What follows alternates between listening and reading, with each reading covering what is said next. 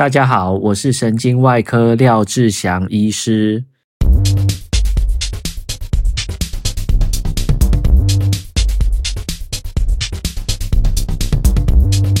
最近这几次录音都是利用在嘉义分院的空档，抽时间找出时间来录音。上个礼拜三在中荣的手术，就是一个听神经瘤的阿姨，手术很顺利。她上个礼拜三开刀，然后今天出院。听神经瘤会有听力下降啊、耳鸣啊这些状况。如果肿瘤越长越大，压迫到脑干、小脑，严重压迫的话，就会有走路不稳的状况。手术的过程都很顺利，这个阿姨术后也没有颜面神经麻痹的问题，转到到普通病房下来走路没有问题。那今天就。出院了，今天是礼拜一。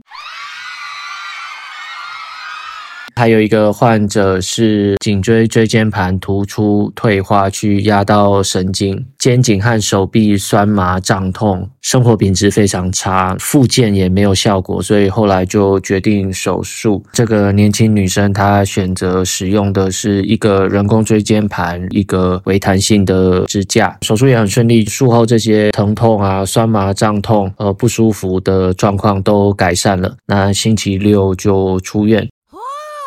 另外，我脸书上面也有提到的一个水脑症的贝贝，今天早上去看他的时候也有进步。整体来说，病人恢复的状况都不错，让人很开心。在医疗上的啊，对了，就是我收到美国颅底外科医学会的信，说我的呃研究投稿。有被接受，那准备明年要到美国亚特兰大去参加会议，然后演讲。演讲的时间是给四分钟，四分钟而已，真的是非常短。要把自己的研究好好的、清楚的解释、阐述，让大家都听得懂，那瞬间能够知道，呃，新东西创新是什么，你想要表达的点是什么，要在这短短的四分钟内把它整个解释清楚，其实是有难度的。除了要解释清楚，还要再加上吸引大家哦，让大家不要低头划手机啊，注意你到底在讲什么，甚至让大家有会心一笑，或者是说觉得这个演讲真的是讲得很棒、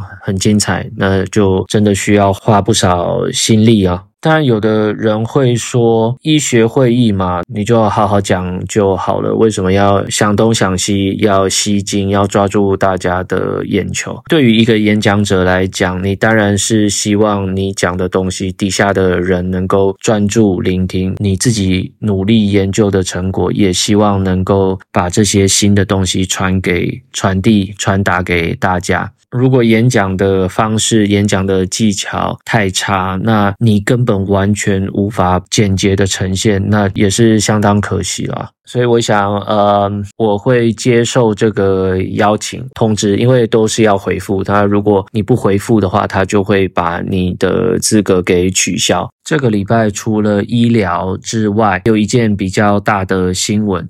就是在我的生活圈里面啦，因为我有参加 IDPA，IDPA 就是国际防卫手枪协会，台湾也有台湾的分会，台湾的俱乐部。这个礼拜最大的新闻哦，就是对于这个使用手枪来讲，大概是四天前的新闻，竹联邦分会会长玩枪自爆头惨死。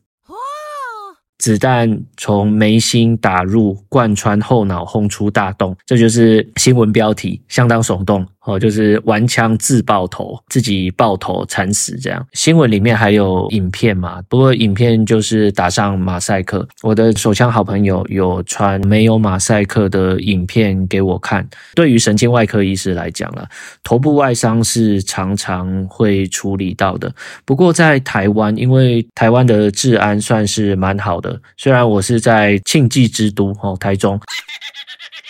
不过，直接爆头，头被子弹打到的，说真的是很少。在国外，在美国是蛮常见的，因为美国是可以有自己的手枪嘛，这些枪械还蛮盛行的。在美国的神经外科医师一定要学会怎么样处理枪伤。美国因为会派部队到世界各地，所以战场上的这些枪伤、枪伤治疗也都是要学习的。就是让我印象比较深刻的，去年我去美国参加，诶，是去年还是今年？就是美国神经外科医学会的会议上，其中有提到一个战场上的处理。一般来讲，在我们神经外科，我们在减伤分类的时候，如果看到这个一个人脑袋瓜暴露，头壳有受伤，然后脑浆已经有流出来的话，那这个人基本上我们就呃会把它标成黑色，就是说不用去救了，这个人一定是挂掉了。不过在美国，在战场上，即使头部有受到子弹的射击，头部被子弹贯穿，有这些呃鲜血啊、脑浆流出来，基本上他们还是会赶快尽力抢救。这些子弹的射击，假设脑袋没有被轰出一个大洞，基本上呃是有机会可以救治的哦，甚至病人可以恢复到清醒。虽然可能有肢体瘫痪啊或智力受损，不过还是有机会可以恢复。那场会议里面就是提到枪伤、头部外伤之后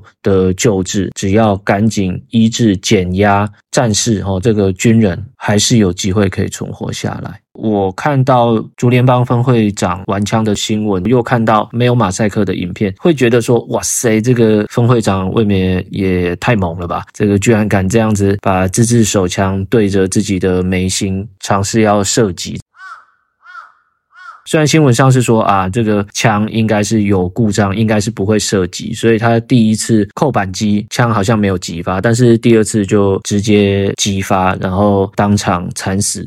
那他对面这个分会长对面坐的是两个未成年的青少年朋友，带着两个小孩到到他家去做客，然后这个枪真的击发的时候，所有人当场都吓傻了，真的是完全吓傻。我这里也要讲一下。就是新手课程，就是国际防卫手枪协会的新手课程的时候，就有用枪的四大安全守则，这是一定要遵守的。不然你参加任何比赛，如果不遵守这个四大安全守则，马上就会被取消资格，被驱离赛场。第一个守则就是枪支永远视为上膛，永远都是把它视为有装上子弹的，你不要以为说它里面没有子弹，永远枪支永远视为上膛。第二点就是，除非涉及，手指不要放入扳机。这个没有要涉及，但是你手放在扳机上，如果有误击、意外按下去，那就会呃涉及到你不想涉及的人事物。第三点是，枪口不要瞄准不想摧毁的人与物。这个案例。瞄准不想摧毁的人与物，但是他是把枪对着自己的头。第四条就是注意目标及后方的延伸线，就是说你这这个枪射击之后，击发之后，你后面可能会伤及到什么人，这个是要去注意的。这个是我们在上手枪使用的四大安全守则。当然，就是分会长这每一条守则都都犯了，就是都都违反了四大安全守则的每一条，当场就是血流满面啊，前面流，后面也流。在神经外科，就像我刚刚讲，我们常常处理头部外伤。头部外伤的话，除了骨折，就是头骨碎裂。那如果碎裂的时候去呃撕裂到我们的动脉或静脉，都是会有生命危险。那当当这个分会长他拿着手枪往自己的眉心射击，子弹也射出去贯穿之后，会伤到哪些构造呢？基本上在我们的正中线，正中线有大静脉，就是脑袋所有的血液都会汇集到这些静脉、静脉窦，然后往下流到内颈静脉，然后再回到我们的心脏。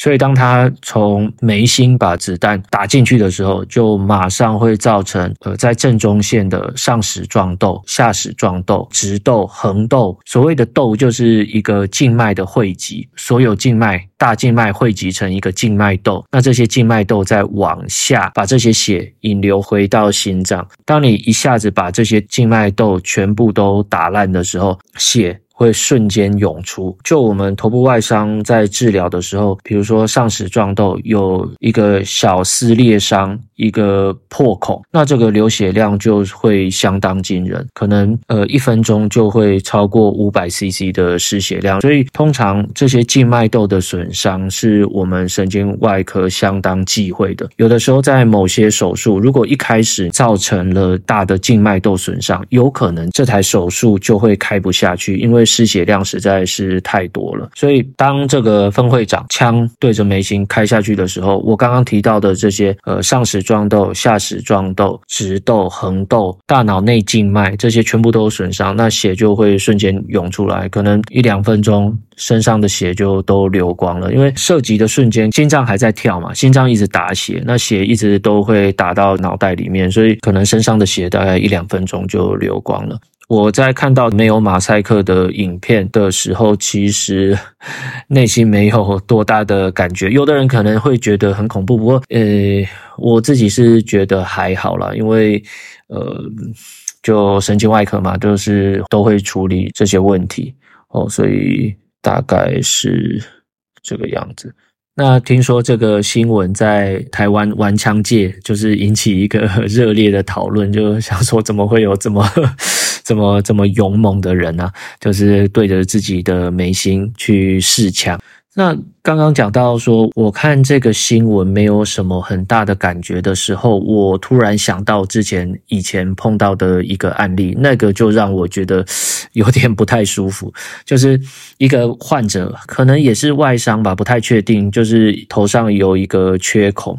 然后长期卧床在安阳中心，他这次转过来，我也忘记到底是什么原因。反正就是说，他头上的这个缺口伤口没有长好，呃，有一个洞。呃，这个用这个笔灯，用这个手电筒照进去，其实看不太清楚，因为这个伤口毕竟是要处理嘛。后来就把这个什么，把这个碘酒哦，呃，把优点，把一些优点啊，这个要清理伤口，把优点倒进去，结果。结果就从这个黑洞，这个头上的这个伤口爬出了一堆蛆，真的是蛆。那个时候，大家所有的人都。都吓一跳，就想说：“天哪，怎么会怎么会照顾成这个样子？怎么会变成变成这个状况？”然后因为要留作证据嘛，哈，所以除了拍照之外，还有抓出几只蛆放在呃标本瓶里面。这个例子是让我真的觉得有一点 有一点不太舒服的感觉。所以呃，这个枪支击发倒是倒是还好。这印象中我还有看过网络上有超多这种使用枪械不当，结果把自己打。死的影片，就是其中好像是可能是在阿富汗吧，还是还是哪里？那一个军人他的长枪出了一点问题，然后他想要看这个枪管啊，然后他就把枪，他是站着，就枪直立，枪柄放在地上，双脚中间，结果不知道为什么放下去，然后枪支就击发，因为他他想要看这个枪管里面到底有什么东西阻塞嘛，所以枪支击发的时候，马上子弹贯穿他的头，然后人就倒地。我想在。真正在战场上也是一样，应该有非常多的死伤是因为呃人为疏失，或者是说呃紧张后没有把标准流程做好造成的。好啊，这大概是呵 这个礼拜比较比较惊悚、比较耸动的事情。生活上的话，就像呃，就像我之前有提到的，我会听国外的一个播客。Tim Ferris 的 Podcast 频道，他会邀请非常多人上他的频道来讨论一些议题。其中，他请了一位，我我印象中，呃，只记得说他讲了一个很有趣的真实案例。主持人就 Tim Ferriss，他问了这个来宾，印象中最喜欢或最有趣、觉得特别的书是哪一本？这个来宾就提到了一本书，《The Strange Last Voyage of Donald Crowhurst》。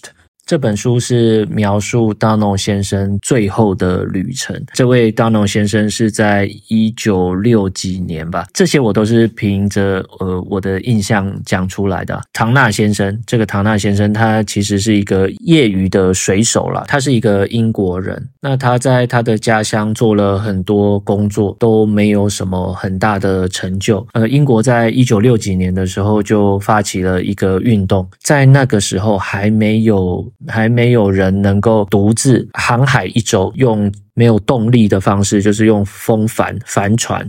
这样子航海一周，那个时候全世界还没有人能够做到。英国就举办了一个比赛，就说好看谁能够首先完成独自环绕地球一周的一个比赛。那这个唐纳先生他就觉得这一辈子没有干个什么大事，实在是很没有出息，所以自己坐了一艘船参加了这个比赛。一开始这个航行都蛮顺利的，但不过当唐纳先生航行过非洲南角的时候，就发发现他的船开始有一点漏水。这个漏水没有漏得很严重，不过他知道，当他继续这样子航行下去的时候，他的船一定会沉没。所以在那个时候，他就面临了两个选择：第一个就是终止航行，就放弃了；第二个选择就是哦，不管跟他拼了，就是不管怎么样，我就是继续航行，即使碰到风浪啊、暴风雨啊，即使船沉了，那就跟他跟他同归于尽，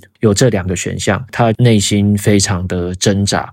后来他就想，这两个选项我要选哪一个呢？我选第三个。他自己想到一个方法，他本来已经到非洲南角，就在返回到大西洋比较平静的海面上。然后在那边绕圈圈，呃，绕圈圈的同时，他就发电报回英国说：“我现在航行到哪里啊？我看到什么样的风景啊？一切都很顺利。”简单来讲，就是说他发假的电报、假的讯息回英国，然后告诉大家他还是持续在前进。不过实际上，他在大西洋上比较平静的海面一直绕圈圈。那绕了多久呢？他在那边绕了半年，整整一百八十天，就在那边一直打圈圈。打圈圈。当他这样子绕圈圈绕了半年之后，他想说：“诶，这样子应该时间上应该差不多了吧？应该是该准备回英国的时候了。”就打电报说他要他要回去了。那他收到的电报是，没想到都还没有任何一个人。完成航行地球一周的这个壮举，就是他，他有可能是世界上第一位完成这个壮举的人。他这个时候就开始焦虑了，因为如果他是第一个人的话，会被大家非常严格的检视任何一个细节，你到底是怎么完成的。他一开始只是想说，好，如果我完成了，我回到家乡可以说嘴，让大家这个羡慕和称羡。敬佩。不过现在，当要变成世界上第一个完成这个壮举的人的时候，他的焦虑感马上就大增。他想说，假如他被人家发现他是造假，那怎么办呢？这是一件相当让他苦恼的事情。就在电报来回的这一段时间，后来呃，英国那边就就再也没有接收到唐纳先生的电报。最后就有人来到海上去寻找唐纳先生。后来找到了唐纳先生的这艘船，他自己的这艘船，但是唐纳先生已经已经不在这艘船上面，在船上面发现了他的日记本，所以这本书。哦，这个唐纳先生的最后旅程就是逐渐拼凑起来的。那唐纳先生他去哪里了呢？最后大家从日记里面推测出来，他应该就是自杀了。他没有办法承受可能会是世界上第一个完成这个壮举的人，他顶不住这个压力，所以他后来就呃跳海自杀。这个故事告诉大家说，当一个人他为了追求众人的钦佩、众人的仰望、众人的羡慕的时候，他常常会做一些让自己后悔或无法挽救的事情。当然，一个人在独自在海上航行了半年，一直在同一个地方打圈圈，光这样子做，就跟在单人的牢房关了半年一样。哦，这个整个人的心智状况、整个人的精神可能都已经有一点问题了。那你又突然发发现说，呃，自己的谎言，天大的谎言可能会被揭穿的时候，精神上就完全负荷不了，所以最后唐纳先生就走上了绝路，就就自杀了。当我听到来宾分享的故事的时候，也是觉得哇，这相当。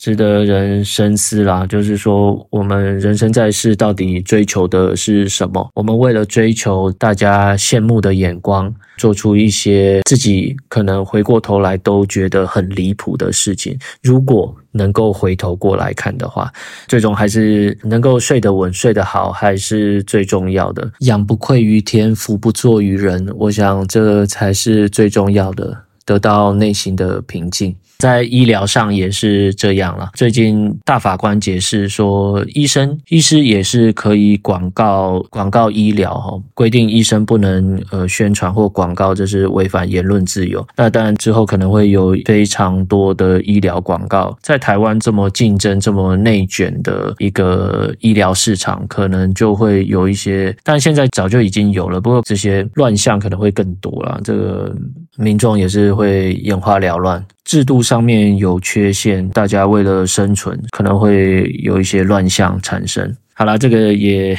也不适合讲太多。那今天就就先讲到这边，让我看看有没有新的 Apple Podcast 留言。诶，有新的留言诶。好，那我来念一下。这个是十月二十九日，Desert 一二三四五六七八九零，诚心请教医师。五星推推，廖医师好，我是五十三岁的听众，每次都期待您发新的单集。我的工作环境偏吵杂，一年前突发性左耳听力丧失，嗯，无外力介入，耳鼻喉科就诊半个月后稍微恢复，但仍听不清楚。医师研判听神经受损，后来经中医针灸治疗几次后，有部分恢复，但左耳仍有重听，以至于无法辨别声音来源，有影响到工作效能。想请问这类情形该挂神经内科吗？嗯，哇塞！基本上来讲，齁，这个我没有亲眼看到你，然后单纯以你所讲的，我只能给一个建议说，有的时候会有耳中风啦，就是供应到耳朵这个内耳这些构造的血管阻塞，那造成血液流不到内耳的时候，会造成听力受损。诶，这个可能还是要再看一下耳鼻喉科可以，那神经内科也可以。不过这个这个就不是我的专门了，是不是要做一些脑部的检查？还是要到门诊让医师诊疗去评估，不管是耳鼻喉科、神经内科这样子。那少部分的人，你说突发性的听力丧失，就像我一开始讲，呃，如果是听神经瘤的话，听神经瘤的患者通常听力是逐渐下降了。当然，鉴别诊断的话，可能还是要做一些影像学的检查。那我大概只能提到这边。再来是周一，应该是是。上个星期一，四零夜四四零，然后 Y A 耶，期待之后的分享，五星推推。我无意中找到廖医师的节目，前前后后花了三天把全部听完，呃，把全部听完。很喜欢你的日常分享，也很期待六六偶尔发出的喵声，挂号疗愈。期待你的更新，加油！好，谢谢，爱您。好啊，我想今天大概是呃，先讲到这里，大家拜拜。